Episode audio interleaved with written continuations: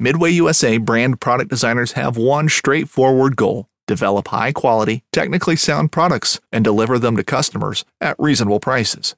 If you are immersed in the shooting sports industry and pay close attention to every single detail, you know our products are built right and stand up to everyday use. Who has shooting mats and range bag systems to hunting clothing and just about everything for the outdoors? Log on and shop 24 7 with super fast shipping. MidwayUSA.com.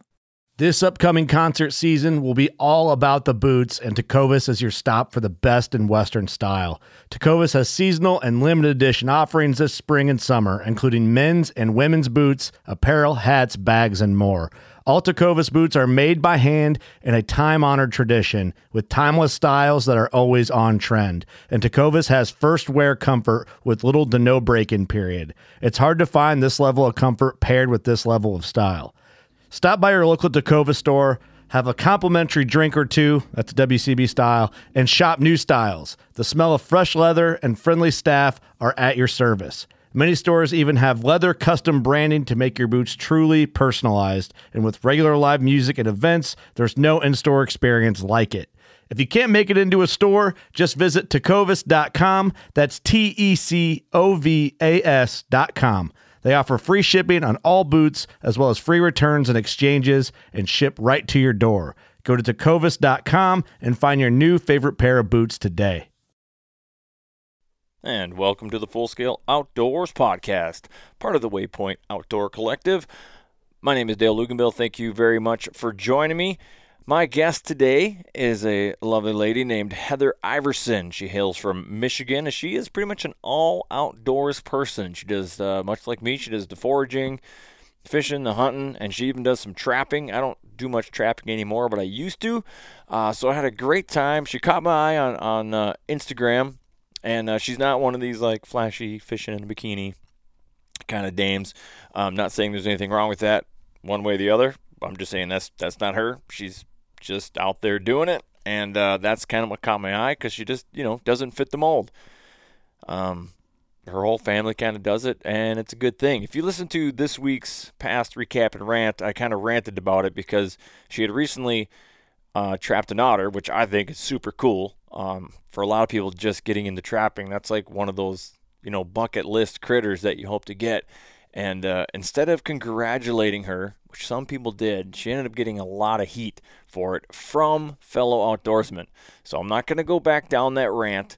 I definitely have a strong opinion about it. So if you'd like to go back to the most recent weekend recap and rant, you can hear me rant about that or don't, whatever. But um, anyways, I had a great time talking with her. So um, we're just gonna we're gonna dive right into it. This is the Full Scale Outdoors podcast with Heather Iverson.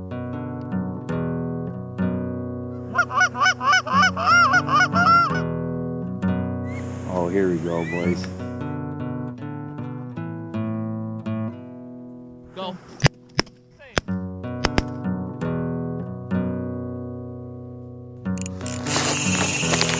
Ooh, I love that sound. This is a good one.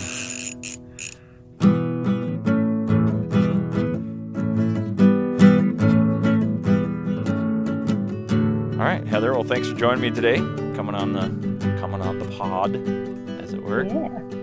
Um, interesting, kind of an interesting individual, um, in my opinion. Anyways, I found you on Instagram, and you're always holding up uh, a dead thing, which gets gets my attention.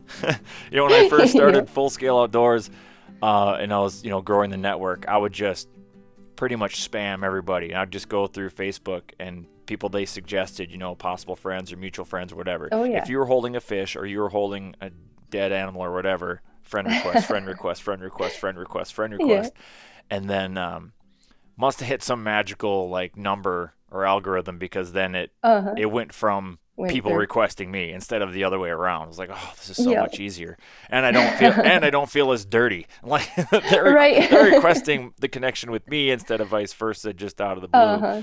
You know, but like brand new two years ago, I didn't know what else to do to to break Right, into yeah. people's networks. You know, um, yeah, but that's how that went. But so you're uh, somewhat of an enigma, a, a female outdoors person, which thankfully I'm Yeah. seeing more and more uh, every there day. are. There's getting to be a lot. I think it's the lot more. largest growing uh, demographic in, in the outdoors, in the outdoor space, which is great. Mm-hmm. Yeah.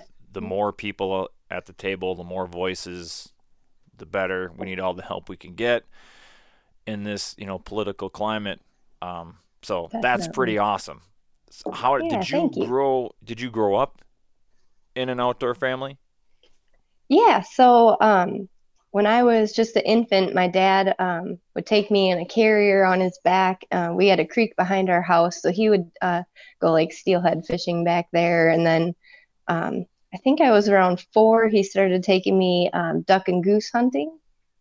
Um, and then when I was 12, my parents had a deal with me where if I kept up on my schoolwork, because school was not my strong point, so if I kept up on all that, um, I could take a day off to go turkey hunting. So I did that and got my first turkey when I was 12.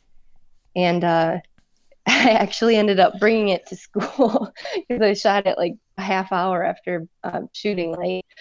And uh, so my whole class came out and saw my turkey, and they all remembered that all through high school, even. That's awesome. That's a little bit of a time warp. I mean, that used to be pretty common, even you know back before my day. I'm pretty old. Yep. I'm old. I'm 47, but um, I remember hearing those stories. You know, people bringing their guns to school. They would hunt their Oh, way yeah. to school, hunt their way after school, or check a trap Yep. line to and from. You know, it used to be pretty common. Now you can't have a gun anywhere can't near school that. property.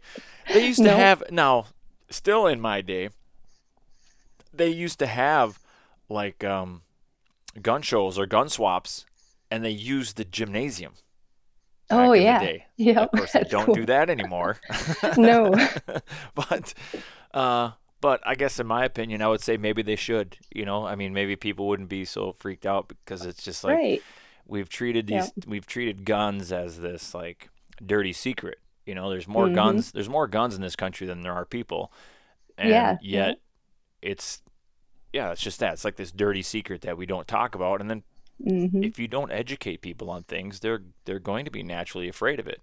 Right. So yeah. you you wield a gun, whether it's a 22 or an airsoft or whatever, and Mm-hmm. the ignorant masses look at it and they freak out. Well, if they knew do. what it was, they would be like, "Oh, that guy's got oh, it's just 22," or like, "Oh, that guy's got a oh, it's a big gun. Oh, that's a shotgun. He must have been he must have been hunting birds." You know, it's like Exactly. they would have some. I, I think they should make not firearm safety necessarily mandatory, but like Mhm. there should be a class like uh, firearms in America, like the culture of, Yeah. like just a base Yep. knowledge of. Here's certain classifications of guns. Here's where they fit within the role of American American Mhm. history. Uh, just an education. That way, again, I'm Yeah, not saying that you yeah. have to go out and then purchase a gun or take a firearm safety class or anything like that. You can still just be completely Right. anti-gun if you want to be anti-gun, but you will have more knowledge. And in fact, your Exactly. your argument against it may be better placed on a stronger foundation if you have you're coming from a, A a place of education Right. instead of just Yep. they scare me and I need to go to my safe place. Um, Exactly. Yep. but that would be Yeah, and overall, just safety. You know, if a if a kid doesn't know anything about guns and they come across a gun somewhere, you know, that's a lot more dangerous than sure. them having been around guns and have a having that base knowledge. You know, there's Yeah. a lot more uh, room for accidents if there's no education. couldn't agree more. You know, it's, I've always had guns in my house, and I'm not a crazy gun nut. I Mhm. don't. I have guns that I use. I don't. I don't collect Yep, them. same. Um, I don't really have guns that don't have a purpose. I don't even own a pistol. Yep. I mean, Nope. probably get a pistol at some point in time, um, but I don't have Yep. one now. I don't have any like strong urge to get one. If I were to get a pistol, Yep. It would be because I want to hunt with it, or Oh yeah. want to just do target practice in the backyard. Like Yeah. I, I'm not one that lives in this constant state of fear of like, well, this is just in case people break into my house. It's like, well, that, Right. how often does that really happen? I I got to put that in my mental space. Like always live, you know, if that gun is under my bed. And, and I get the mentality of better to have it, not need it, than to need it, not have it. But That's true. if, yeah. if you have a gun for that reason, it's going to always be in the back of your mind, which means you're never fully at peace at any time. You're right. constantly Yeah, like, oh, I hope I don't have to use this thing tonight. that's no way to go to bed every night. Like Right. that's, like that seems terribly taxing. Um, but that's Yeah, me. That yeah. I just I don't operate like that. I don't I don't give Yeah. into, in my opinion, irrational fears. It's not like it Mhm. doesn't happen, but the the frequency in which it does happen is not enough for me to change my lifestyle. Um, Right. Yeah. but with that said, you know, I have I've always had guns in the house. I did not hide them from the kids. I had I didn't like leave them out No. in plain sight either. You know, they would be in a Right. closet or they'd be whatever. But the kids knew where they Mhm. were, and the Yep. the the lesson was, here are these guns. These guns will not only hurt you, they can kill you. And they can kill. You don't want to be messing Mhm. with that and kill your brother, and you don't want that in your conscience. Blah blah blah. So if I see you anywhere near that, I'm gonna kick your ass. Yep. that's that's the lesson. I I instilled Yep. the, the fear in them and never had an issue. They never once Yep.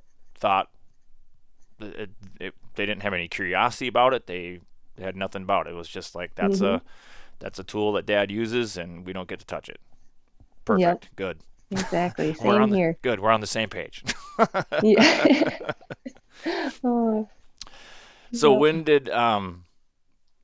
So then you you just kind of kept growing that. Did how did that affect you? Yeah. Like as far as in your social circles, like in school, because again, not the most common of things for girls to do. Mm-hmm. no. Um, so were you like teased as a tomboy or Um, redneck or anything like you that? know, I wasn't really too much. I not that any uh, nothing really stands out to me. Um, was it a, was it a more rural none of my- school? Uh, it was we were actually right uh, in the middle of town, so it wasn't rural or anything. We were in um, Grand Rapids, Michigan, so that's a decent sized That's a pretty city. good sized town, yeah. Um, Yeah, yep.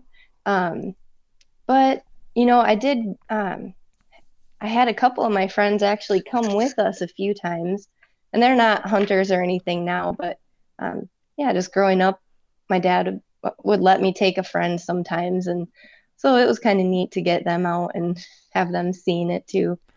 That's actually a really important step too. I feel like if anybody's curious about it, you know, and they want to go, like for sure, try to make that happen because Yeah. they don't have to become an active outdoors person to have a huge impact in the future of the sport or the pastime because now they hopefully have a positive um, take on it or they have again they Mhm. have some education about it so even if you know they Yeah. they're not you know that ignorance doesn't play a role and if someone comes to them like I don't understand why anybody would want to hunt or whatever then this person even though they don't hunt they can say and I actually think these opinions go a lot farther than a hunter defending his stance of being a hunter when you have somebody on a neutral Yep. standpoint that says you know I don't hunt but um you know I went with a friend of mine back in high school and it's Mm-hmm. not what you say you know it, this wasn't a, she's not a bad person she's not an evil Right. person she doesn't she's not a violent person you know she's just this is what she does this is the culture she was raised into and uh you're just off base in in your accusations against this person And, like, Exactly. I think that's super poignant and important to have. Yeah. So we have I to do too. do a good job of retaining our, getting and retaining our allies. Yep, exactly. Yeah, because there's a lot of hunters out there, but most of the country doesn't hunt. So, you know, to have the people who aren't hunters themselves, um, you know, having a good knowledge and spreading a positive message that, you know, helps us in the long run. yeah, and I mean you've you've put your stuff out in the in the public space via social media, Oh, and I can only imagine. um, it seems like the anti-hunters. I mean, they don't they don't like anybody like posting stuff. No. but no. they really they're they're obviously more used to seeing men holding dead stuff.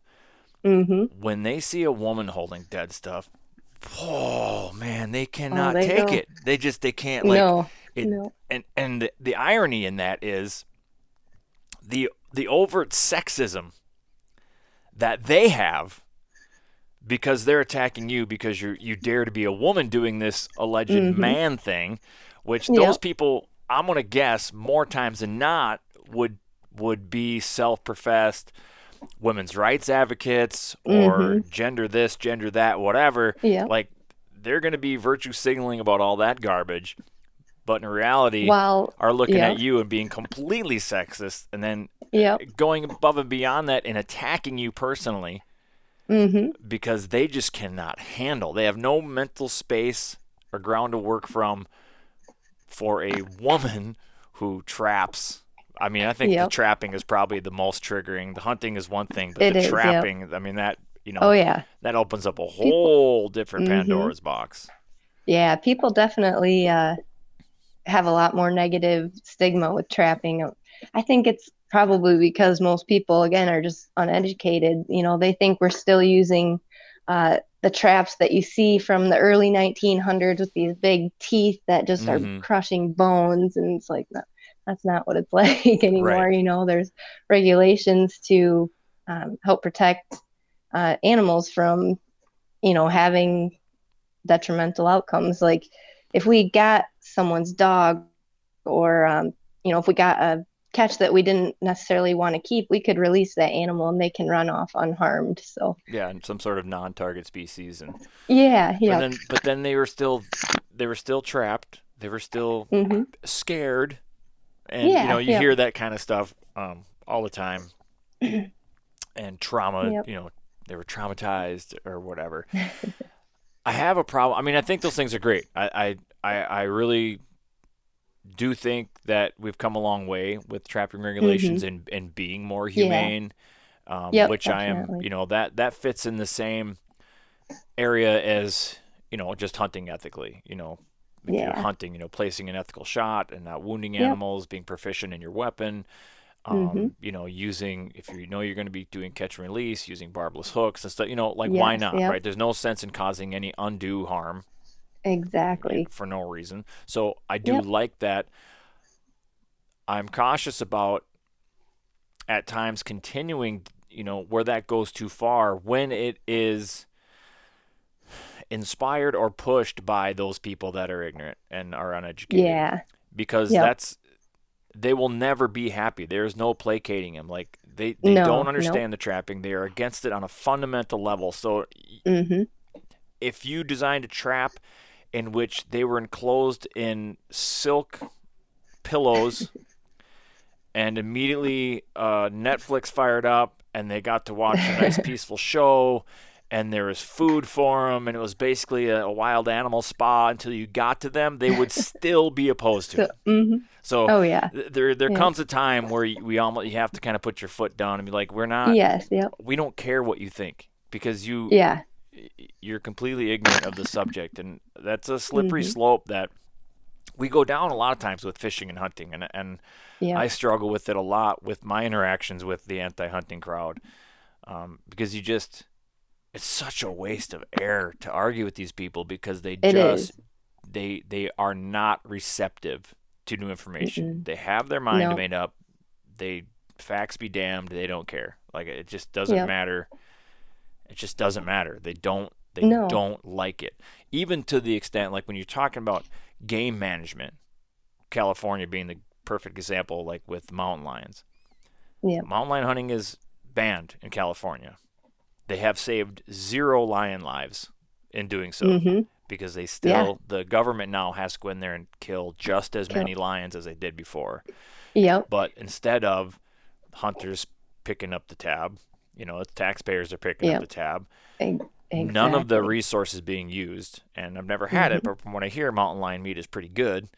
I've Um, heard that too. So yeah. they just dump them in a hole, and they're just going to waste. And even Yep. when they know that, that is better still. than you doing it because you will take some sort of enjoyment out of and fundamentally that is the problem they have hmm which then now you start getting in now it becomes a religion and has nothing to do with anything Right. Yeah. Exactly. this is Yep. completely based in emotion but here i am just It going is, on a is. monologue i'm a really good inter- i'm a really good interviewer no, you're good. You're good.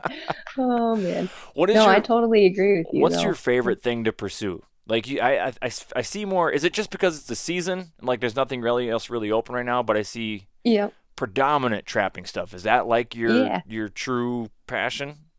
Yeah, so actually this is only our second season trapping. Um, so it's kind of a new thing to us, but yeah, we kind of go through the seasons. Um, usually we would be duck hunting a lot more, but this summer was really dry here and um, our best duck hunting holes dried up and we don't Hmm. have a boat, so we have to go to places that we can walk in. So Sure. um, and trapping kind of overlaps duck hunting. So with our spots uh, drying up, you know, we focus more on the trapping aspect. And we do like small game hunting as well. We just haven't gotten out as much this year. Um, and then, you know, as we get into spring, we do a lot of foraging and turkey hunting and uh, things like that. And then early summer, we get into, you know, bluegill and bass and uh, all that. Probably my least active time outdoors would be like July and August because I'm just, I'm not into the heat.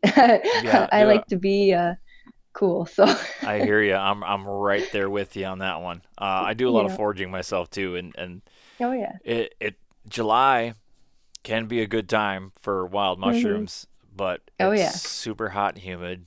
All of the is. bugs are out and hungry, Yes. and so yep. I'm going into the woods with full long sleeves, head net, everything else. Like it's just not that comfortable.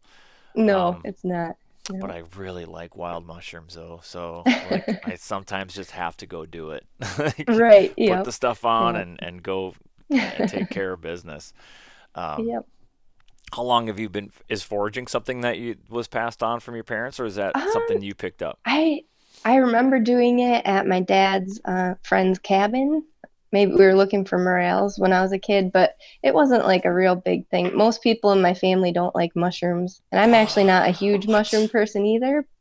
But I like finding um, like other wild edibles too. So Oh, that's dear. something. Uh, let's see.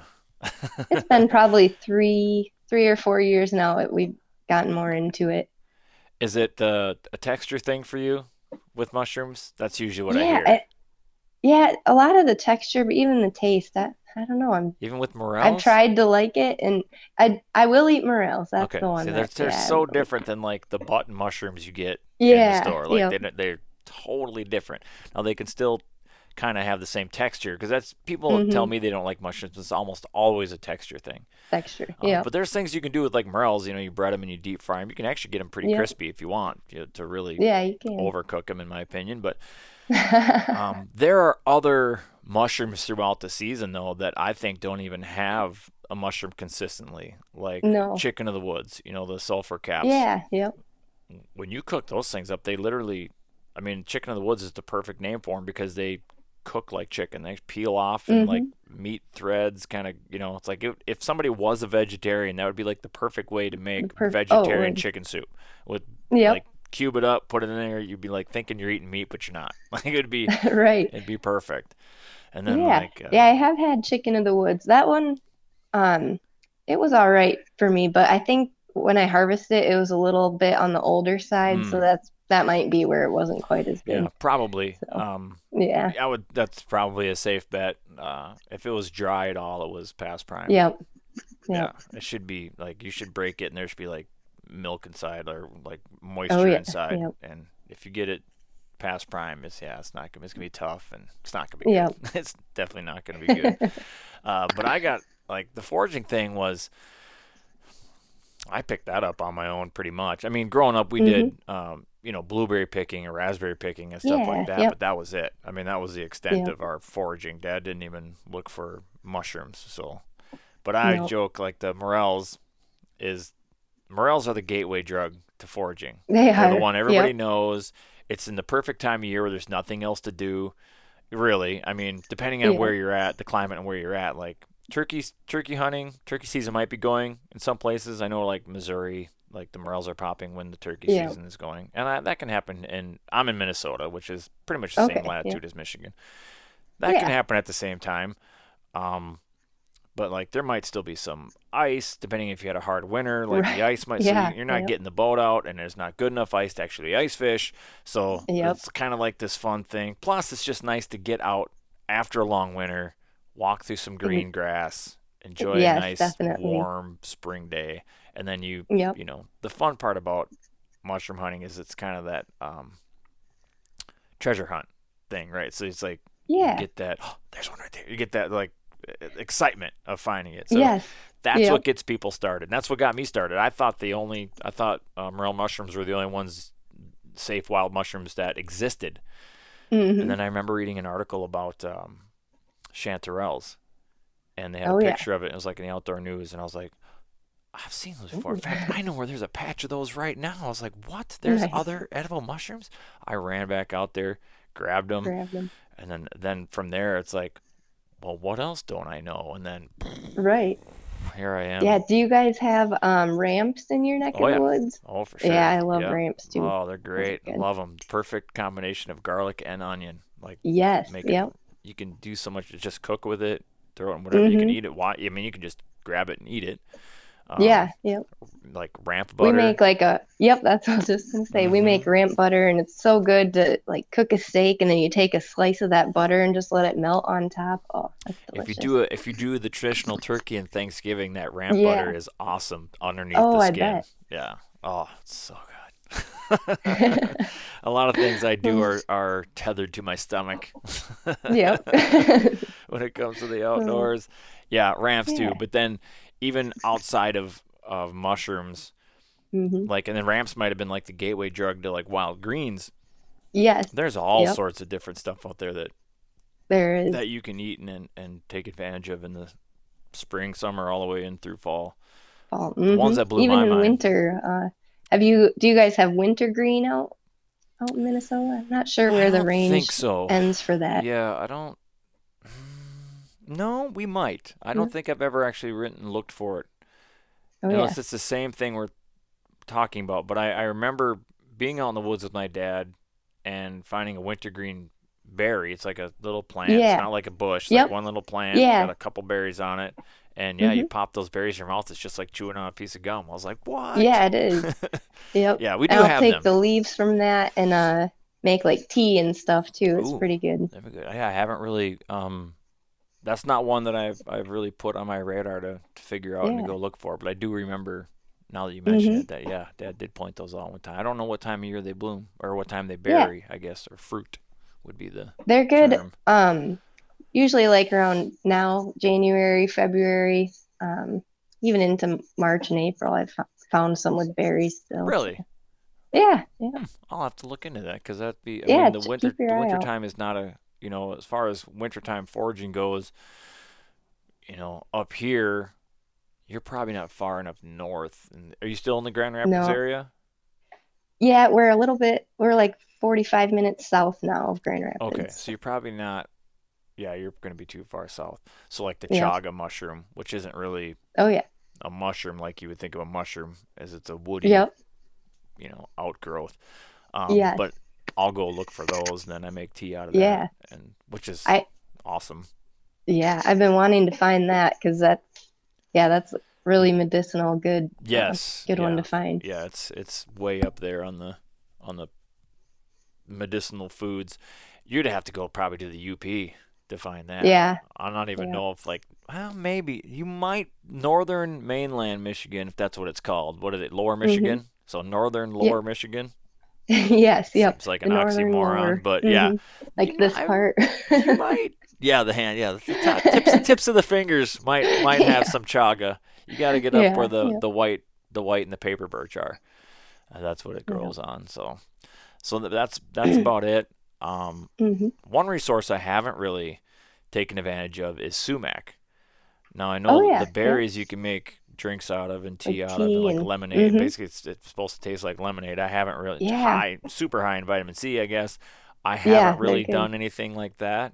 I have at times when I'm out and about. I will break off a couple stalks and I'll just throw them out in the Mhm. yard I have some um, chickens and they like to pick at. Oh, yeah. yeah, yep. it's good for them. Yeah, I've wanted to make some tea or lemonade or whatever with that. And I have actually harvested some, but then I got home and it was just like filled with caterpillar poop. So I was like, Ooh. uh, I posted in a foraging group and I was like, is this okay to eat? And people are like, oh, yeah, I just soak it and drink it. I'm like, I, I don't know if I can get over that mental hurdle. Eh, it's cattle poop tea. caterpillar uh, caterpillar poop tea. I don't know. Well, I guess if you don't think about it, I mean, you wash it off. I mean, how's that different than Yeah, washing anything else off? You know, Yep. a lot of the eggs I get from my chicken are covered with all sorts of stuff you don't want to Oh, eat. yeah. So you wash it before you crack it. That's all. It's not a- Exactly. not a, big deal.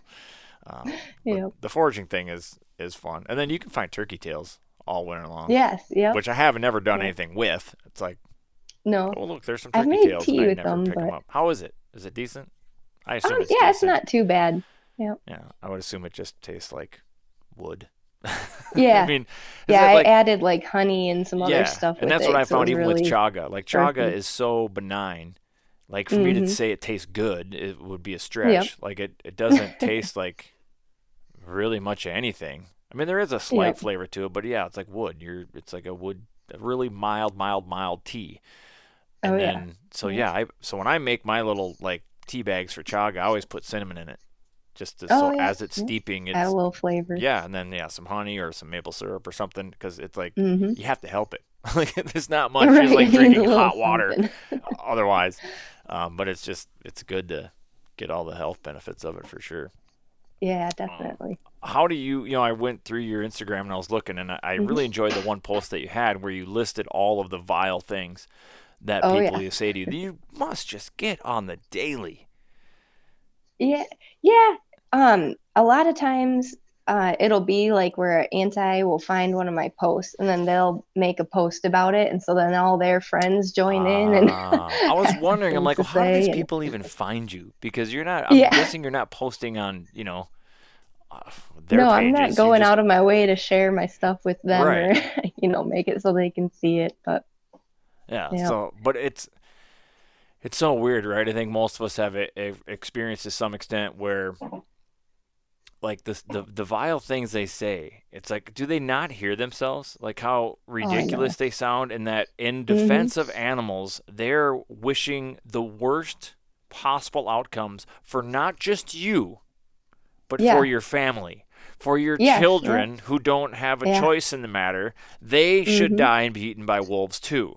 Like, it's Right. like what it's crazy. How They're just does they're that make any sense? Like hmm you you're you're you're attacking somebody for being cruel and having no empathy and then while being while cruel. being cruel and lacking empathy. Like Yes, like, what? Oh, like yeah, they don't make much sense.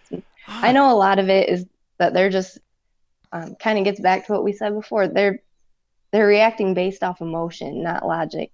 And it's really easy to do when you're behind a screen and you don't have to see the person and you know you're just triggered so away you start typing and you don't care what you're saying and yeah. Well, yeah, and it is. I mean, it's super easy to just be, um, you know, be an asshole on, on the other is. side of a keyboard There's nobody. Mhm. Nobody can punch you in the face for what you can say. Exactly. You can say whatever you want, and there's no real time repercussion for it. You know. yeah, exactly. Not that I am, you know, promoting just punching people in the face, but I, I think I think with that as a real risk in the real world, these people wouldn't say Yeah. those things if they were in front of you. No, you. They would be much more polite, even if they Yep. you know, were still vehemently against what you say, they wouldn't say it Mhm. like that. They would find other ways, you know, use other social graces to get their point across. But Yep. they're they're that that keyboard, they get to do whatever they want Exactly.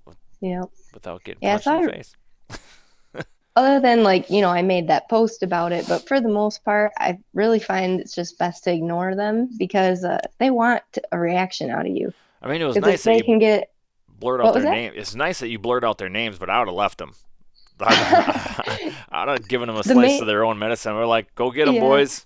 the main reason i did that is because um like facebook and instagram can remove that kind of stuff if you don't Oh, so i'm sure. like yeah i'll just Oh, protect okay. myself and yeah, that was probably a good blur call. their names out That's probably a good call. But, I yeah. did. I did one time. Somebody I can't remember what it was, but somebody came at me pretty strong too.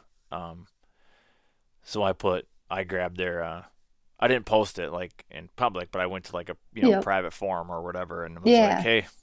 Here's what I got this morning. Look at this. I go, look at this gem. I didn't even tell people to do anything, but then they took that and ran, and they just Yep, and it was do. took about 15 minutes before that guy had his his page on private and locked and everything else. well i believe it yeah Which yeah they can take learn or they can give the heat but they can't take Oh, it very oh, well No, no, no, they they definitely cannot. It's they're not used to people retaliating at No. all. What are the main? So we'll go back to trapping. Mhm. Um, you said you've only been doing it for a couple years now. yeah yep What got you like into it? Like when did you think Mhm. like I'm gonna start doing this? You know. Yeah. So, um, we duck hunt, or Mhm. we, you know, did last year and years before. Um, so we're part of Michigan Duck Hunters Association, and our local chapter has um, a wood duck box, um, like breeding program. And then from that, uh, they have a lot of issues with raccoons getting into their wood duck boxes. Um, I think they've said they've done mallard tubes, so then you know raccoons, possum, uh, all that predate on the nesting sites. So uh, then they started up a trapping program, and we were doing volunteering for them at one of their festivals, and um, so then we could see all their trapping stuff. They're promoting that, and uh, so from there we uh, we're like, you know what? Let's let's give this a try. Uh, where we turkey hunt because you know they eat turkey eggs too. Mm-hmm. So uh, we just started out with raccoons. We got um, dog-proof traps. They're really easy to use. They're really ethical because you're not um, likely to catch any non-target species. Um, so we did that, and then this year we actually um, joined their trapping program and got to do trapping where uh, they're doing all their nesting projects, and uh, so that was a lot of fun. Um, but yeah, that's kind of how we picked it up then.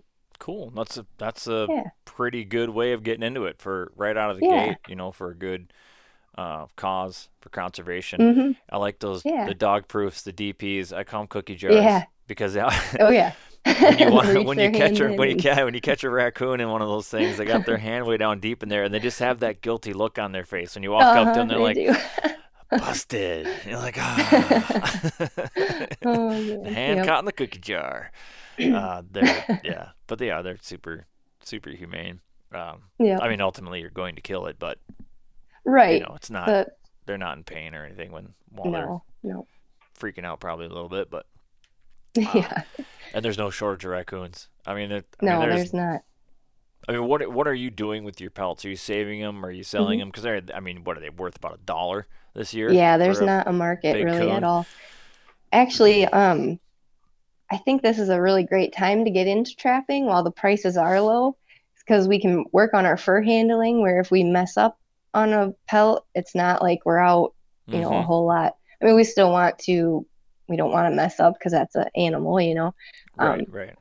But yeah, so we're just uh, doing our own fur handling with um, skinning, fleshing, drying them, and then uh, we're going to tan them ourselves and try making different things out of them. Okay, so. I was going to ask you that, and that's good. I mean, you, it's a lot of work. It's a lot of time. It is. It is. Um, so obviously you have to look at you know like your value of said time. Um, but yes, if you can get efficient at it, you're going to get the most bang for your buck by putting up your own furs for sure because then Definitely, you can yeah. you sell them direct, you know, already mm-hmm. finished and ready to yeah. go. You can put whatever price you want on there. Um, yeah. There's a there's a, a, a fur buyer here in Minnesota, and they have. Oh, I'm gonna sneeze. Hold on.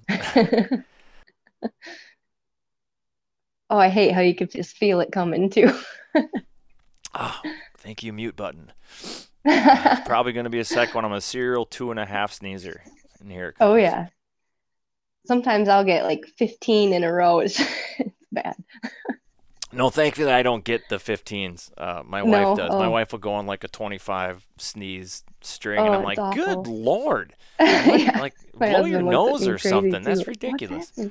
I know. I start getting irritated, which I'm sure she's more irritated than I am. But I'm like, at about 20, I'm like, come on, Button it up. It Let's out, go here. Let's, like, people are staring at us now. This is ridiculous. oh, ah, yeah. All right. Oh, might have to edit that part out. I'll, I'll, leave it. No. Um, yeah, it's fine. Where were we before the sneezing fit? Uh, oh, um, oh uh, yeah. Fur buyer. So there's fur buyer in Minnesota. Yep. And at our state fair, which we didn't have this year, thanks to COVID, they have a, usually mm-hmm. have a mm-hmm. big booth there, and you know, just a regular roll like a coyote pelt tanned, ready to hang on the wall. It's quite absurd what they charge. but, oh yeah, but they're a, selling them. You know what I mean? So it's yeah. like, well, yeah. I mean, if people are buying them, then that's then that's the right price. So right, yeah, I mean, it's exactly. it's a lot better than getting thirty bucks mm-hmm. for for a pelt. The only time it goes the other way, and I'm um, it was probably a long time ago now. Might even I wonder how many years ago that was, where fur prices were pretty good, at least on rats. Muskrats were like mm-hmm. they were getting ten bucks in the round. You know, like you didn't have to do oh, anything. Yeah. You just drop them off live, and you're getting a ten dollar bill. But you can, oh yeah, you can trap a lot of rats quick. Yeah, you can. And like that was a that was like a legit money making endeavor that year. And I remember I was working in North Dakota and we are traveling back and I'm at the gas station. This guy had a truck, you know, full of full of muskrats and traps and everything and so I was talking to him about it and he's like, Oh yeah, he's like, I'm a carpenter in the summertime, but he's like, with these prices, no, I ain't doing that in the winter. He's like, I can make I make Right. way more doing this than I do building houses in the summer. I was like, Well, how Oh, much yeah. you getting? And then he told me he's like, I'm getting ten bucks for in the round. Like I don't do anything. I take him out of the trap, put him in the There back of the go. truck, like a ten dollar Yep. bill. I'm like, what? Yeah, and he's got colony traps and everything else. It's like Oh yeah. he was just making thousands. I was like, oh my god, you Oh, gotta be that's kidding me. And then I was like, I should do that. like I should come out here and do that. And then I found out I don't know how Michigan rules are, but I've been in. So North Dakota is a reciprocal state as far as their trapping goes. So hmm a non-resident can trap in North Dakota if the state they're from allows non-resident trapping. Minnesota does Oh, not allow non-resident trapping, so I Ah. can't get a license for North Dakota. I was like, that sucks. Ah. and they Yeah, have so many more rats than we do in Minnesota. Uh huh. But Oh, yeah, man. so I mean, I I did some trapping when the prices were decent with muskrats Mhm. and made a couple dollar bills. Nothing, you know, Nice. nothing crazy. Not enough to retire. wasn't even enough to really do much of anything with. wasn't that great at it. You know, I've, I've trapping is always something I've kind of been interested in, but never went full bore into Full it. out. Yeah, Mhm. fact, like I'm a terrible canine trapper. Like I Oh, I had a fox Yeah. just come into our yard, like took all of my chickens. I probably had 30 Oh, plus no. chickens, and like every three days, two or three would be missing. And oh, like, it just, she must have had a den nearby and was just like going to the grocery store for her. Um, oh yeah. got all the way down to one bummer. chicken left. I was like, this is ridiculous. And I was like, well, I'm not buying any chickens until for months because Take care of that. Hopefully Right. it'll move on find a different food source and then i can and so that's what i did and now yeah i haven't had any Yeah. issues since but um had that had that fox in my sights one morning i came out there Oh. was a dead one in the yard i'm like "Ah, i lost another chicken then i look over and there's a fox with a chicken in its mouth i was like you dirty bastard grab the 20 grab the 22 had it at my crosshairs squeeze the trigger and just click i just a bad round i'm like you've got to be Oh, kidding me no. hasn't happened since it hasn't happened before Oh. or since. That was that fox's lucky day, and I Oh. never saw it again. But Yep. anyways, that's Yeah, canine trapping, it's hard. We, so, like I said, it's only our second season trapping. It's our first season really trying to catch a canine, and we haven't had any any luck it's, at all. It's But- tough. It's all about scent management, scent control. Yeah. And I did notice Yeah, in one of your posts where you were you were bedding a trap Yep, with no gloves on. and I'm like, that's not Yeah. gonna work. I'm not that good at it, but I know that's not gonna work. yep. Yeah. So my husband was getting one of his traps um, bedded and baited and stuff, and I went and handed him bait and realized I had my gloves on still. So then I was like, well, I can either bait or I can either bed my trap barehanded or with gloves that had. Um, the, Bait yeah, either them. way, probably not good. so I was like, yeah. So that was a bummer, but yeah. yeah, we uh we have had them like right at our sets like walk right past we had Mhm. one um it was like a p post so we uh, put the trap right where its front foot was and then it uh walked right to the other side i'm Yeah. like oh we should have put a second trap there Yeah, right. didn't so it's kind of those little things learning like okay so next time if we do a p post we got to put a trap on each side so when they come check it out you know they're gonna hopefully step there so it's been a learning curve yeah, like I said, like so when that fox was running rampant down my flock, I went and I put a bunch of traps out, and we have seven acres, and I just went out, you know, in likely areas and crossing spots, you know, where I've seen tracks and um, dirt, I mean, dirt hole sets and nothing. That yeah I mean, I, I baited them like I had some, um, I can't remember what I baited them with. I just had some scraps or whatever, and, and threw like mice I catch in my house. You know, I'll throw those out there.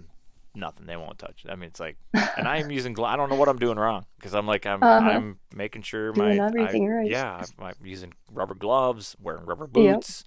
Like I feel like I'm doing all the things, but right just can't get Yep. a catch. Uh, it's it's tough. I've only Yeah, ever caught one coyote, and that was on a just a snare on a trail.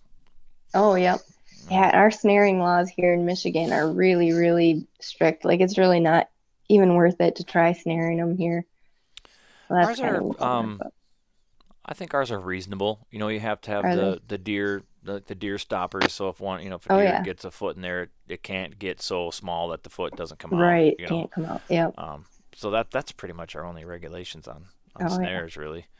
Other than Yeah. you have to, you're supposed to check them every day, which is Yes. Difficult because every time you step in the woods, you're contaminating there. yeah, contaminating the site. Um, one thing I did learn from a canine trapper, he was trapping close to my house on um, a public public area, WMA. Uh, he, I never thought about this. Like he puts his traps out, and then he just drives up. He knows where they're at, and he just uses binoculars to check. I was like, Oh, yeah. that is a really good idea. I never thought. about that." He was just doing like field edges. So we would pull up to this Mhm. field, and then he can You just 'em scan that entire area. And yeah, if you get Oh, one, you know you got one. I mean, they tear the dirt up. You know, that's, Oh, yeah. they stick out like a Nice sore good thumb. circle. So, yeah, yeah. So I was like, God, that's, I never really thought about. That. That's a really good idea. Um, yeah. but for me, since the prices went down, I just haven't been doing it. I kind of miss it. I mean, I Mhm. kind of miss trapping. It's it's it's like Christmas morning. You know, it's like you get to It go. What, what did I get? Every what did I get today? Uh-huh. You know, it's kind of fun. Um, It is. It is. Yeah. around my house here, a lot of lot of raccoons. When I first when I first moved to this spot, I had to do some pretty intense trapping because I was the chickens weren't they were having a hard time getting established. Oh, Eggs yeah. were going missing, chicks were getting killed, adults were getting killed, Mhm. and uh, a lot of the egg stuff was coming from skunks actually. Like the first, Oh, yeah. when we first moved, this was must have been like skunk Shangri La. I think uh, the first weekend I caught like nine skunks or something, and like for the Wow, next, yeah, I just kept catching them throughout the summer. Like I don't Uh-huh. remember what the total was, but it was a lot. I was like, holy crap, there's a lot of Oh, skunks on this property. and then uh, since then, I haven't had too many problems with skunks, so I, I it Yeah. it did its job. You know, I'd catch one here and there, Got but nothing, control. not dozens like I was getting lots of lots of big, big coon, like getting some Oh, yeah. giant. I, that, and I have to assume these are just getting fat off people's trash and birds Oh, feeders bet. because I'm not really close to a bunch of ag land, so they're not eating. You Mm. know, they're not into the Corn corn or whatever, so they're getting fat Mhm. somehow. These things were huge, and big possums, getting some big possums oh too yeah. which I've learned actually I Yeah. kind of like possums. I, I get a little Yeah. like, ah, crap, I caught a possum. You know, as I'll do a lot of uh, bucket sets with conibear traps. There's Oh, no, yeah. there's no releasing those. Like something gets in there, No. they're, they're No, gone. that's done. Um, so I'm always like, ah, crap, I got a possum because they don't really do much. They don't bug my chickens. I've never had a run in. They've Oh, never bothered my chickens. Um, Yeah. And I've learned that they eat a lot of ticks. So Yeah. Yep. and what's Yeah. interesting about them is they, they eat ticks not because it's a, like an actual food source, but they're meticulous groomers of themselves. So when they're grooming Oh, yeah. themselves and they find a tick, they eat it. That's all they groom Yep. themselves. So I was like, well, now I kind of feel bad. Yeah. We we do tend to take the possums out because they do eat ticks, but they'll also eat turkey eggs. mm, And um, a turkey can eat like seventy-two thousand ticks a year or something. So I'm so like, well, yeah. all right. I'd rather have turkeys and as far as tick Uh, control yeah. goes. yeah. Yeah. I mean, I don't, but trust me, I don't- I don't- cool. I, it's not like Oh, I cry. You know, if I get No, one, I'm just like, oh, crud, I got Yeah. it. That's not what I want. For one, they're not Mhm. worth anything No, fur wise. no. They have zero value whatsoever. No, I've I should try eating one once. I haven't tried like I've- possum pie. I haven't anything. either. I've heard people make stew and stuff Yeah, out of them. I'm yeah, sure I it's haven't- fine. I mean, it's just you got to get past. You got to stop eating with your eyes. You know, Yes, they're just a yeah. giant rat with that big scaly tail. They don't look very appealing, but No, I mean, they probably yeah, I've heard fine. muskrat is good too. I haven't tried muskrat. Uh, I know you have to be really careful when you're cleaning it Mhm. because they have a few glands that you have to Yeah, take out. watch out. And then once you remove all that, there's just not much meat left on them. It's like No, there's there's almost not. less than a squirrel. And with a squirrel, I don't have Mhm. to do nothing. Like I can just right. peel them like a banana, pretty much. And Yeah, they're they're easy they're to clean. good. They taste good. Um, Yep. just I got one today, as a matter of fact, right off the old bird feeder. Oh, nice. yeah, uh, they do it. I, they Mm. will empty out a bird feeder so fast. I'm like, no, oh, they will. not happening, buddy. Nope. Not today. Actually, today was a victory because there's a particular large, fat one that is wise to me. And as soon as he hears that door, he's Oh, gone. he's off. so today, I'm like, you know what? I'm gonna go open that window on the far side of the house and see if I can't get it. And even that, he heard that crack and he was immediately like, Did he? "Whoa, oh, what's going on?" But he looked at the wrong door and he done Oh, messed got him. up. and got him. Nice. Yep. So that's Yeah. one last. Yeah, with possums too. Even though their fur is not worth much, um, it is kind of cool because they're like two tone, you know, where the Mhm. outside is gray and their under is kind of like that white. Um, so my daughter, she's nine, and uh, she wants to learn how to crochet. Um, so she wants to make hats and stuff. oh, cool. And uh, from our possum furs, then she can make palms for the top of the hats Mhm. with them. And the possum fur kind of gives a, you know, nice little texture. I, I guess do think that I do think the fur. Um, and I'm not sure why it's not worth more. I mean, if this isn't as insulating, like doesn't have Yeah. as much under fur or whatever. I mean, they have nice Yeah, long guard hairs that. and stuff, but I think the fur Yeah. looks pretty cool, like that silver, It is. It's gray. unique. Um, yeah, they Mhm. they look pretty cool. I've never, haven't got. I've, I've, I bought some like self tanning stuff, but I've yet to use it. You know, like I Yeah. need to. I should just go get some and, and tan some up, just to have Try them hanging on the wall. I mean, they look, Right. they yeah. just look kind of cool. Same thing. Yep. I, I want to get a beaver and put a beaver up in a hoop. I haven't done. I Oh, haven't, yeah. haven't done that yet. Um, the Yeah. beavers that I have got, I just sell. Um, now Oh, beaver meat is really good. I've had that. Yeah, I have some in the freezer right now. It's Oh. really good. Um, probably, boy, when done right, it's probably my favorite wild protein, if you will. Like um, hmm the last one I had, I got I got one um, last spring, and it wasn't uh, it wasn't that great. But I, I think I think I must have nicked like the castor or something because it had a Oh. very beaver Oh yeah. taste to it. Not it was not it was not good. No. it just was not good. Um, Yeah, and the first and the first time I'd had it, it, that was not the case, and it was just it was amazing. Like it was tender, Mhm. um, nice earthy flavor. Nothing you would consider Yeah. like gamey in. Of course, I don't like No, that. I don't like that term yeah. anyways. But it didn't have that wild flavor to it. It's just a Mhm. really good earthy, Mhm. full flavor, and it was so tender. Oh, it's really Mhm. good. I need to do more like fall, early winter uh, beaver trapping because I haven't haven't tried the tail yet. Which because in Oh, the yeah, I spring in the spring they don't they don't have there's hardly that's they've used Oh, all their they- fat reserved reserves in the tail so there's nothing there's nothing to be eaten there in the spring Mhm. beaver and I, and the only reason I even trap spring beaver is because I have a place relatively close to my house. It's like a guaranteed catch. They've they've been Oh, using yeah. they've been using this area for so long. They literally have like these ditches carved into the ground as they go up into these little islands out in the swamp. Uh huh. you just you put a 330 there, they can't not go through it. Yep. Like I don't care how trap shy they are. It's like you have no choice. Like you have to go through. So it's a matter, it's it's just a matter of time. Like when they decide to use that path, you know.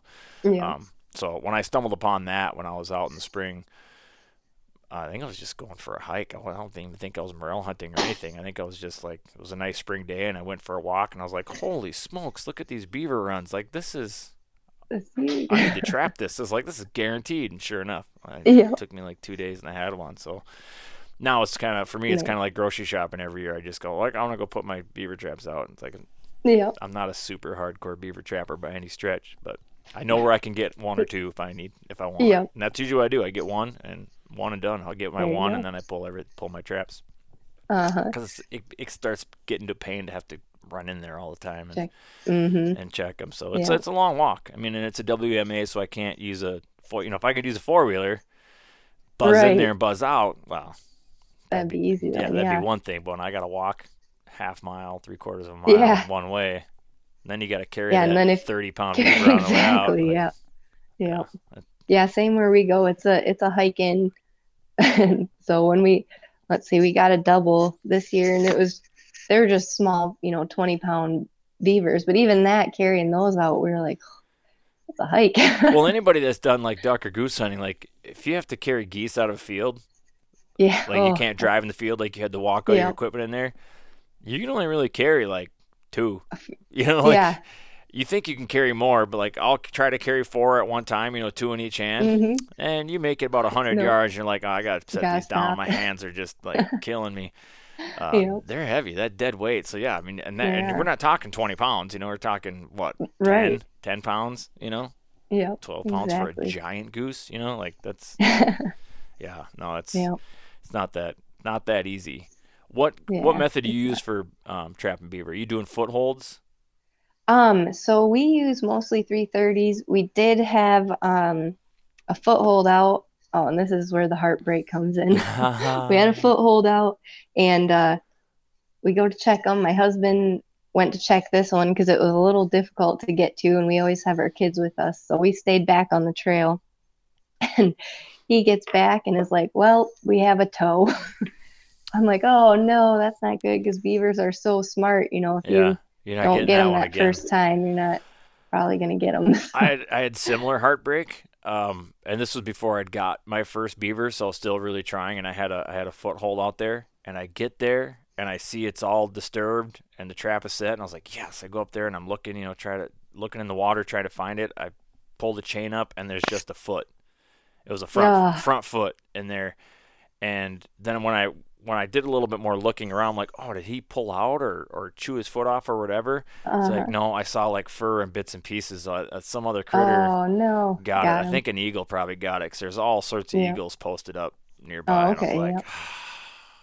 dang, everything Oh, likes to a eat. Everything likes to eat them. Yeah. I mean, Yep. coyotes, Yeah, I hear they're good coyote bait. coyotes, bears, uh, birds of prey. They all. I mean, literally everything will eat eat a beaver. That's Yeah, because they're that good, and they're usually Uh-huh. pretty fatty. So it's a like a survival Yeah. food, you know, for them. But so that yeah, Yeah. that one hurt. I was like, oh, I actually got one in Oh, the man. trap, and then I didn't get it. And I was like, oh, was so Oh. mad. And then two days Yeah, later, I got bummer. one in a conibear. So I was like, Oh, yes. nice. All right, we're good. All right.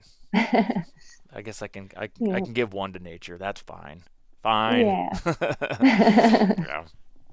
It's amazing Oh. how many critters use like uh, beaver habitat, like beaver dams and that. yeah, yeah. Uh, I remember seeing a post uh, quite a while ago, but they had they put trail cameras out on these trails, and literally everything uses those as a crossing. yeah, yeah. Everything: raccoons, foxes, coyotes, wolves, deer, bear, bobcats, Mhm. fisher. I mean, you name it. If it, if it's Yeah. crawling around, they're using those things. They're reading it. I yeah. like to use that um, as an example. Like, you know, we in Minnesota we have a ton of wolves. I don't know how. I don't. Does Lower Michigan have any wolves? I know there's wolves in Um, the UP. lower but- doesn't. The UP does. Um, they have a pretty good population. I think we have like 147 packs in the UP, just around like 700 wolves, if I'm yeah, Min- last I checked. Minnesota has like anywhere between 3,500 and 5,000 wolves. Like, Wow. we, it- Yeah. yeah, we have a ton of wolves. Yep. Um, and I actually kind of take a different side with them. Like I'm not an anti-wolf person. I think we should No. have a hunting and trapping season on them, but I don't Yep. like. I don't want to see them eradicated Irre- from the. You know, no, I no. like knowing that they're out there. But you get the deer hunters and and they they bitch about them and they're like kill every single one of them. This that. I'm like. You know, and they're like, you know, we used to have really good deer hunting, and then the wolves came in, and then now we haven't shot a deer on our land and X month. Yeah, you're probably Mhm. sitting in the same box blind that you put up 30 years ago. Like you're not Yeah. changing with. You know, I just I don't have any empathy for those people that that bitch about Yeah. wolves because wolves and deer have been coinciding for forever. And Yep. so going back to what I was talking about, that beaver, that the beaver dam trail cameras, it's like I don't want to hear that the wolves are chasing off all your deer because on this trail camera thing, and you can see the timestamp, like a pack of wolves went across it, and like 15 minutes later, a deer crossed it. Same trail. So like they're just they're not they're not doing that to deer herds. They're not Right. running them around. A, a deer is not going to completely change its home range just because there's a wolf in there. You know, yeah, Mhm. they're going to be a little probably more wary, but Yep. you're you're going to have to as a hunter, you're going to have to adapt. You're going to have to become a better hunter. You might have to pick Yep. a new stand site. If there's no deer sign Mhm. there, why are you hunting it? Like Yeah, exactly. find where the sign deer is. around. yeah, they didn't leave. I promise you they didn't leave. They're still there. Yep. If you have viable deer habitat and food, they will be there, even in the presence of Mhm. predators. Like it's such a lazy Yeah. argument. It drives me crazy. Um, yeah, even uh, coyotes and raccoons, you know, people are like, "Oh, get rid of all of them." It's like you never want to get rid of all of um, a native animal. You know, they have their place. You want to manage their numbers, but you know, so for the deer, like example you gave too, um, yeah, wolves will eat deer, but the benefit of that is they're going to take out.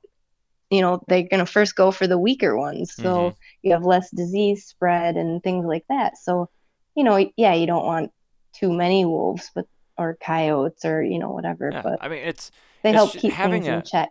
yeah, it's just having a healthy like relationship with that species. You know, when I'm driving around and I see a coyote in the field, my first instinct is like, "Oh, there's an evil coyote. Let's kill that thing." yeah. Usually, I'm like, because you don't see them that often. Usually, I'm like, "Oh, sweet, there's a coyote on in that field. That's Yeah. awesome." Yep. I, I don't, you know, yeah. When they start eating my chickens, I get a little pissy. But Exactly. but now, but now they're encroaching on my little space here. You know, Mm-hmm. and I also I hate when like the antis like they were here first. That whole mental that that whole Oh, thing. It's yeah. like what we're supposed to live in the clouds. Like we don't have a Right, yeah. right to live on this land too. Like no, I get my Yeah. little space.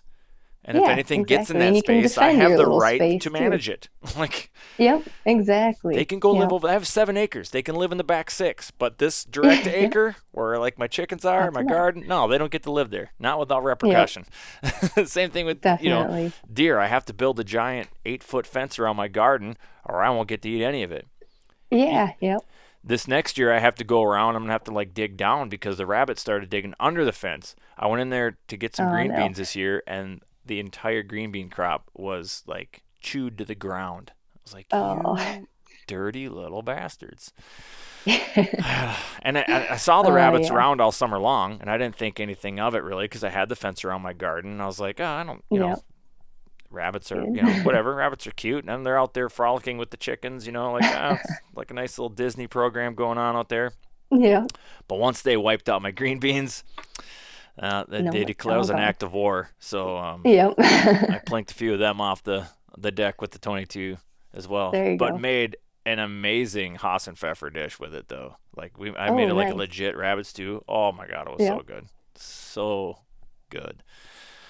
So yeah. That's awesome. it is awesome. Like I love like transferring it to the dinner table too is another.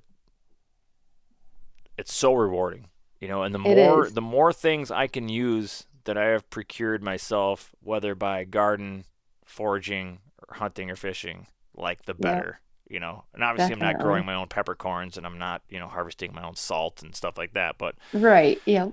you know, to the extent as much as I can provide for myself, it's just super rewarding. It's a lot of work. It is. Like it's way easier to Mhm. go to the grocery store and get all those ingredients, but it's Right. Yep. so much more rewarding when you're It eating is. that meal. And I think that's a piece that um, is missing. And there's no way to really convey that to somebody who doesn't do it. Now, you can say No. it, but they don't really feel it. They don't really get it until no, they do exactly. you know i mean if they have their own like little inner city garden i think you would have some common ground there like you know when you eat that tomato like even if it's just a, a potted tomato plant on their deck in their apartment you know it's like you know when you eat that tomato that you grew spent all summer you know and you finally Growing eat and- that yeah, you tomato that you know how in. awesome that is. Yep. Now take that and apply it to everything you know that chicken that Yep. you ate let's say you raised that chicken or if Mhm. you can't raise chicken you shoot a pheasant it's the same that Yep. that same reward you got from your inner city deck grown tomato i get from all the stuff that i acquire you know Yeah. Exactly. i think that's Yep. a good lesson to pass on now you mentioned Yeah. um, before we recorded you're part of um, it's called Reel Camo Girl Yeah. what is- what's that exactly Um, so it's a community organization. Um, we have like pro staff, which are more just like leaders within the community. Um, so I'm on their team for that. And um, so we will like write articles, um, share recipes, uh, and just do different things. Um, the main focus is for us is uh, getting women outdoors. Um, but you know, I think really anyone could benefit from the articles because you know the same kind of tactics. It doesn't really matter if you're a man or a woman. so, right um, yeah right so yes, It's one of those things like I don't there's no real benefit, right, as far as the genders are concerned. And I've I've often thought I just talked about this with uh um David Prokacek that I just had on my he's a bass fisherman on my podcast. Oh, like yeah. I've always been I shouldn't say always, but like in the last like ten years I've kind of like, why aren't there more women in like professional you know, mm-hmm. professional competitive angling? Like I don't really feel Yeah. like being a male gives me any sort of advantage. Like right. No, you know, I'm not Yeah. one of I'm I'm not like a super progressive liberal person that's like women can do anything men No. can do. Like listen, Right. if it's powerlifting, women are gonna lose. Wrestling, 'cause fighting, we're- arm we're whatever. Yes, right. Like it's just that's not different. You're not going to be able to compete at the same level. That just that just is what it is. A woman is not going to win the slam dunk competition Yeah. in the NBA. They're just you're just not. I mean, that's, that's Yeah. Yeah. I agree. It's just science, biological Yep. science. However, with that said, with fishing in the outdoors, I don't really see an advantage. I don't know why a man would have any more advantage sitting on the front deck of a boat catching bass than a woman. The mechan- the mechanics do not require um, an insane amount of strength. no. You know, I kind of feel like women might be better at it. I mean, their analytical minds and the way you know, like, hmm but it just really isn't. Just doesn't seem to be that way. I, I think it's starting No. to change a little bit too. But like we talked earlier, is. like there's more and more women getting into the outdoor world and even turning it into a career. Is. Yeah, that is yeah. that something that you're aspiring to? Do you want to turn this into a Um, career of sorts down the road?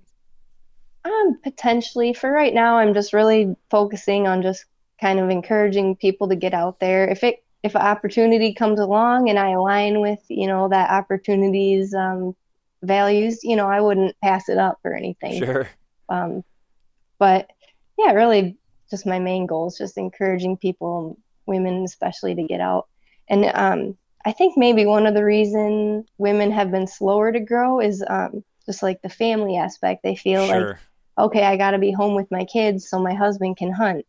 Um, so that's a big thing that we're trying to show. Like, you don't have to stay home even while your um, kids are babies. You know, we put our kids in carriers and take them squirrel hunting. You know, we just put ear Yeah. protection on and uh, take them with. And so that's just really something I've been trying to show that um, being a mom doesn't mean you can't enjoy the outdoors or you I- have to wait for your kids to reach this certain point before you can go enjoy the outdoors, you know?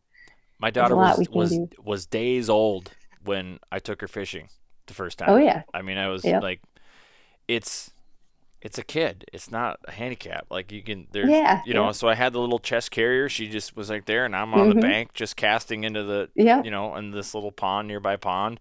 And then later when she got bigger, I'd have her in the carrier, and I'd just bring her out there. I'd set her down. I would cast that chunk of shoreline. If I wanted to move, I Yep. picked her up. We slid down the shoreline 50, Yeah. 60 yards. Started casting Yep. there. It's like yeah, there's no reason you can't take them with you.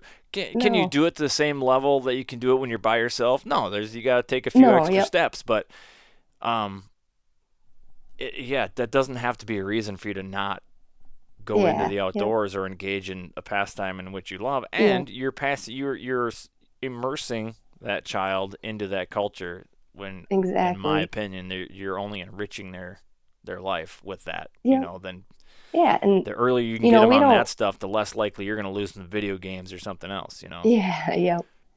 And we don't like force it. Um, like our nine-year-old, she doesn't always want to come with to check traps and things like that. So, you know, we don't force it because then it can build resentment. Right. But um, once in a while, we are like, you know what, you just need to come with us, just get a hike in. You know, you Yeah. don't have to do any of the work. Just get outside for a while. And I was gonna say there's a fine line between like, and I've seen those articles. Uh, you know, I've read those articles. I've seen people speak on it, and they're like, you know, if your kid wants to go, you know, even if it's like you're 10 minutes into fishing and they're bored and they want to go back, you know, make it a positive mm-hmm. thing. Go back. I'm like, yep, I think there's a fine line. Like sometimes do Yeah. that, but don't do, give in to them every time because then they're the boss. right. And Exactly. like you do need Yep. to teach them some tenacity, some toughness too. It's like it's okay for you to be uncomfortable. It's at times. It's Mhm. okay for you to not get to do what you want to do sometimes. Yes. You know. Yeah, don't don't Yep. carry it over to where it's like borderline abuse, you know. I mean, right. Not even not even that far, but you know what I mean? It's like Yeah. But I think that's admirable, like what you said. It's like sometimes you're like, no, you're coming. Like you're you don't you don't have to carry anything, but you're hiking with us because it's just good to be in nature. It's good to get the exercise, and I think it's a good mental exercise and having to do some things that are just required of you that you don't want to do, like a job later on down the line or Mhm. chores. Like nobody wants Yep. to vacuum, but it, vacuuming needs to be done.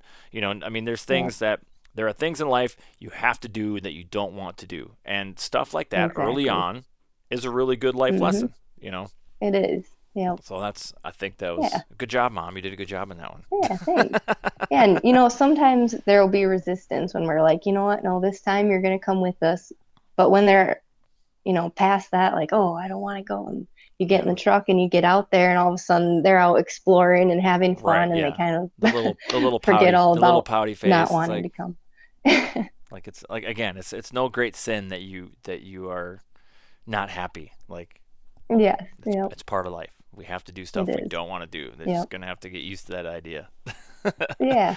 You But did. um, that's did- actually a big reason we got into trapping too, was because um, it is a little bit less pressure for kids, so they can come along and you know if they want to go explore over there, they can. With canine trapping, we don't let that Yeah, happen as much. little- We bring a sled and Yeah. they have to stay on the sled, but Yeah, you know would- raccoons could or be a problem. muskrats and beavers and all that. You know you don't have to be still and quiet like uh, deer hunting or turkey Right. hunting. Yeah, or- for sure. um, or even fishing at times. You know. I mean. yeah, yep, Yeah. Got to be a little. Can't just be running around everywhere. yeah. Oh, I get that. now you did find yourself on the cover of what was it? Is it Trapping Monthly or something it was Yeah, called? Um, American Trapper. American Trapper. There Um, it is. Yeah, I actually have a copy right here. It's um put out by the uh, National Trapper Association. Um, so that's a really good magazine if anyone is looking to learn about trapping, and that's a good organization to support um, because they're you know help fight um, bills that come in like anti-trapping uh, Mhm. bills and things like that. So- Did you um was there a um like an article written in there about you or is just uh you just got to be cover Um, girl? Yeah, so I'm in a group on Facebook for trapping, and I posted that picture, and someone had messaged me saying they were the editor for American Trapper and asked if they could use that picture. I was like, oh, sure, yeah, that's cool. I thought it was, you know, just going to be a little one Mhm. somewhere in the magazine, and all of a sudden, someone was like, "Oh, congratulations being on the cover." I was like, "Oh, wow, that's awesome." That's pretty cool. I didn't realize that that's what it was going to be used for. no, that's awesome, that's really awesome. Congratulations on that. Yeah. That's pretty fun. Thanks. Yeah. So Yeah, we talked uh, super exciting. a little bit too. It's like um possibly getting into writing some articles and stuff like that. You, Mhm. you haven't done yet, but that's something you're thinking of doing. Yeah, yeah. I really like uh, writing. I'm not necessarily the greatest at talking. I kind of stumble over words sometimes. So you're doing fine um, here. writing's a really good outlet. Well, thank you. Yeah. yeah, so I'm hoping to do that. Um, and then I've I've written some other things like um, for the DNR, uh, we did a squirrel hunting article, and then um, from there the Detroit Free Press got a hold of that, and then so I wrote one for them. So I do some writing here and there for different uh, organizations and stuff. Yeah, well, I would I would uh, encourage you to to definitely do that. To you know, Yeah. um, get get beyond the contemplative stage of yeah, I want to do that. Just just start it. actually doing it. Yep, exactly. who knows, that might actually lead down that road to a a profession. Some And, sort you of career. Yeah. Yeah, I mean it's it's very possible. Even uh, do you have a blog or anything like that, or are you just posting on Instagram? Um, I mostly just use Instagram. I do have a blog, but it's been like a year since I've wrote or written Yeah. anything in there. So Well, yeah, I can't get on you about that one because same thing. I have a blog attached to my website, and I don't have no idea the last time I added to it. But yep. again, that is something that I should do. I actually enjoy yeah, writing. same. Um, I Yep. just it's you know it's that uh, personal discipline of forcing yourself to write. to, yeah, um, do it. and y- you almost have to think of it like a job and and and do it, which I need to do. So Yeah, we're in the same we're in the same uh, same fight there. Uh, but I I would I Yep. think you know get the blog going again. I mean I know some Yeah, people can make should, money doing blogs. You know if you just gotta They do. Yeah. I know you have to have consistent content, you know, uh, Yep. drive traffic to the blog, and that's you know that's where you just have to be, just have to be have to disciplined be in doing diligent about Yep. it. Yeah. And, and I haven't. I mean, I have a lot of irons in the fire too. Not to make excuses, 'cause I'm sure you do as a mom and a wife. Like Oh yeah. there's always you can always find a reason not to do it, To um, exactly. but it's getting beyond Yep. that. You know, finding that initiative to to do it even when you don't want to do it. Just like we said, it Exactly. treat it as a chore. You gotta push Like, through sometimes. yeah, you got, sometimes all the time. Even it seems like the things you Yeah, want to do, like you have to fight to do it. You know, there's always Yeah. some excuse like, oh, I'll go fishing today. Well, I should probably do this. I should probably do that. And then Usually, what ends up happening in those days, you didn't do either of those things. You ended up laying on the couch all day watching a movie, eating Doritos, and uh, Yeah. you should have at least been fishing. It would have been a lot more constructive than watching a movie eating Doritos. Yeah, exactly. Where are all the oh places, man. Heather, where people can can find you, can find your content? Yeah. So um, Instagram, you'll find me at Heather Iverson Outdoors Woman, and there's an underscore between each word. Um, and then I'm also on Facebook with that same name. Uh, It doesn't have the underscores though. Um, and then some of my stuff you'll find on Reel Camo Girl, which is um, it's spelled R E E L. Oh, all right. So it's like like a fishing reel. Uh, There's my pen. Camo Let me Girl. Write that down. Um, they're on Instagram and Facebook as well. And um, I don't know if you're on it yet, but there's an app called Go Wild. Yeah. Yep. I'm on Go Um, Wild. Yeah, and so they have a trail in there too. And I'm also on that app. Um, Oh, real Reel Camo Girls have a trail on. The the Reel Camo Yeah, girls yep. are on Go Wild. Okay, I'll have to go give them a. Yeah, yep, they have a them a trail on there. I've Yeah. been really bad about Go Wild. I was doing really good at using it, and then just got out of the habit of using it. And I need to get back into. Yeah. I need to get back into posting it because it's such a, you know, to borrow a phrase uh, from the antis, well, not really antis, but the more progressive, leftist leaning kind of things. Not to get political, hmm it's a safe Nope. space for hunters and Yeah. fishermen and trappers. Like you can go It there, you can post the bloodiest, nastiest picture of whatever you have. Not that I promote those kind of pictures, but if you do have one of Mhm. those, you can safely post it there, and you will not Right, yeah. receive hate mail. they do a good job of yeah. filtering out um, anybody that would try to infiltrate that in a negative way, hmm and it's it's just it's a nice stress-free place. I will give a, a tip for people on you know because a lot of people have a a bad image of Instagram and Facebook because it shows you all sorts of negative stuff and blah blah blah. Negative. hmm Well, it only shows you that stuff if you react to that stuff. And I used to be exactly. the guy. I used to be the guy that got in oh, I- every political debate. Uh huh. I was the guy, right? Starting fights, keeping fights going, stirring the pot. I was the guy. Um, Yep. And I've done a really good job, if I may pat myself on the back, of not, even when I want to, especially right now, like Oh, it's hard. getting engaged. And I've only done it a little bit within my family where I know I can say what I Mhm. want without us getting too stupid. And so not not with a stranger that can say like really mean, hurtful things. Um, So I know at least I'll get some mutual respect from exactly. my yeah. family. But even that I keep to pretty much a minimum.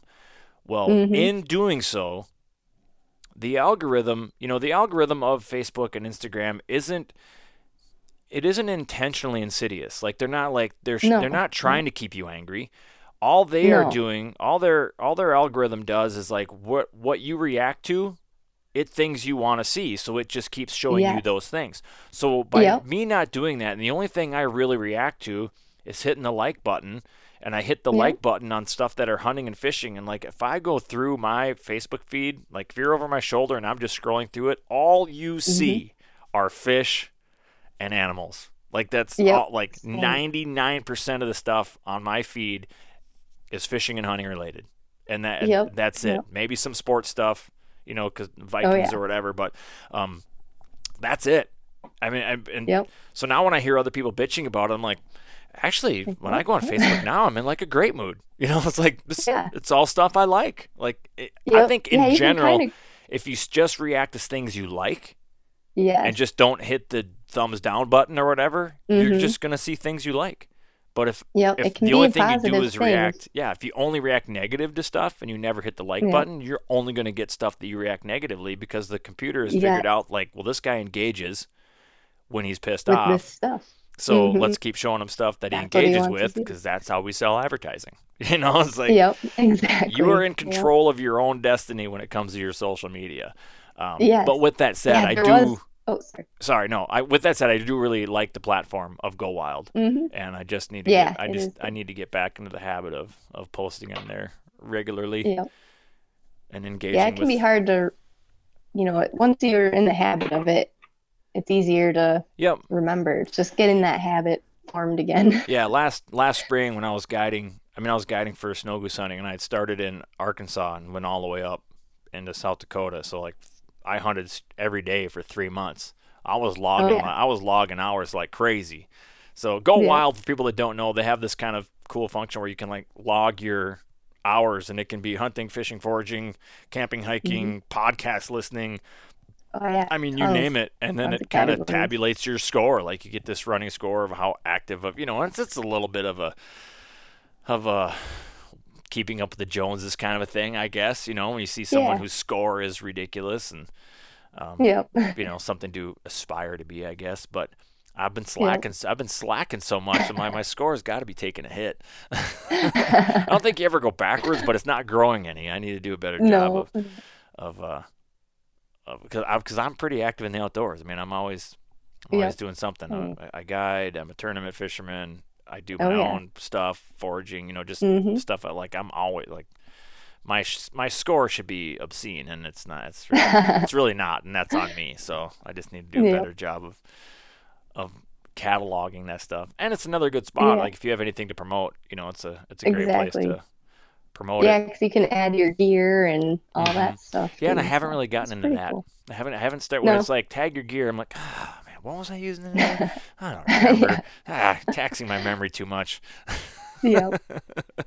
then I would spend most of my day just filling in all the blanks on the Go Wild app. I ain't got time for that. um, but I can at least track my track my activities, anyways. Yep. Exactly. Well, Heather, I don't think you have anything for me. I think I, I think I've asked you all the questions that that I Yeah. had. Um, I think I think that's about all I've got too. I think we're good. Well, I encourage everybody to go um, check out Heather Iverson on those social medias and go follow Reel Camo Girls as well. Um, give them give them your support. They're doing good things and getting women and children into the outdoors. Yeah. Um, and that's again, that's a good thing. Any more people at the table, more voices. You know, we're, we're definitely stronger together than we are apart. So Definitely. I appreciate you taking time out of your day to, to sit down and have a chat. This was fun. I had, had a good time. Yeah. I did too. Thanks for having me. It was a lot of fun. Yeah. Covered a lot of good topics and excited. All right, cool. All right, well, we will talk to you later.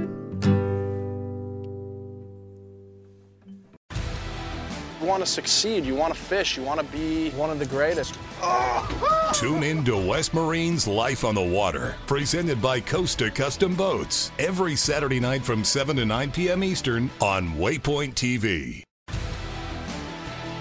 Spend your Saturdays with Life on the Water. Join Captain Brandon Simmons for fishing, diving, travel, and so much more. You want to succeed, you want to fish, you want to be one of the greatest. Oh, look at that thing, dude. Let's see what kind of trouble we can get into today. Don't miss Life on the Water every Saturday night from 7 to 9 p.m. Eastern on Waypoint TV. The destination for outdoor entertainment.